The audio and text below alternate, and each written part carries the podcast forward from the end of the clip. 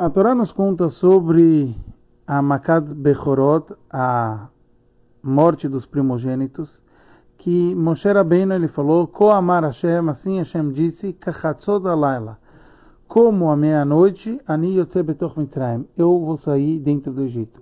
Rashi fala sobre essas palavras, Kachatzot alayla, como meia-noite, e ele fala que é como uma expressão de na divisão da noite.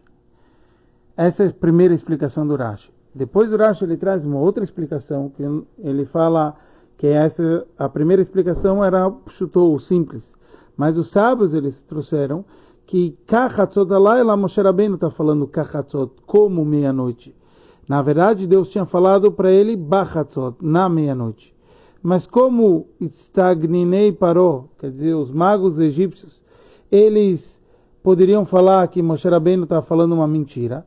Então Hashem é o único que sabe quando é meia-noite. Então, por isso Hashem pode dizer Bachatzot na meia-noite exato, vai ser a morte dos primogênitos. Mas Moshe Rabbeinu, quando foi falar para o farol, ele falou por volta da meia-noite.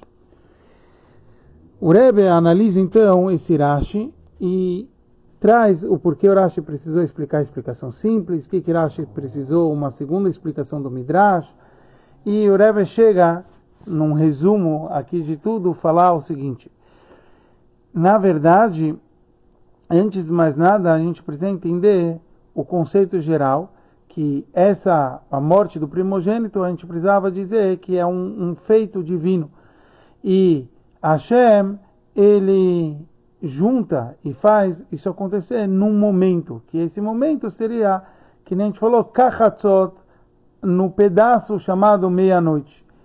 Mas a pergunta era por que ele precisou mencionar realmente um momento e qual era esse significado. Então, por que justo kachatzot e não que nem Hashem tinha falado bachatzot? Então, por isso, o Rashi explicou que Hashem é o único que consegue fazer essa diferença. Mas essa já é uma explicação do Midrash para mostrar que esse é um, realmente, que nem a gente estava falando, um ato divino.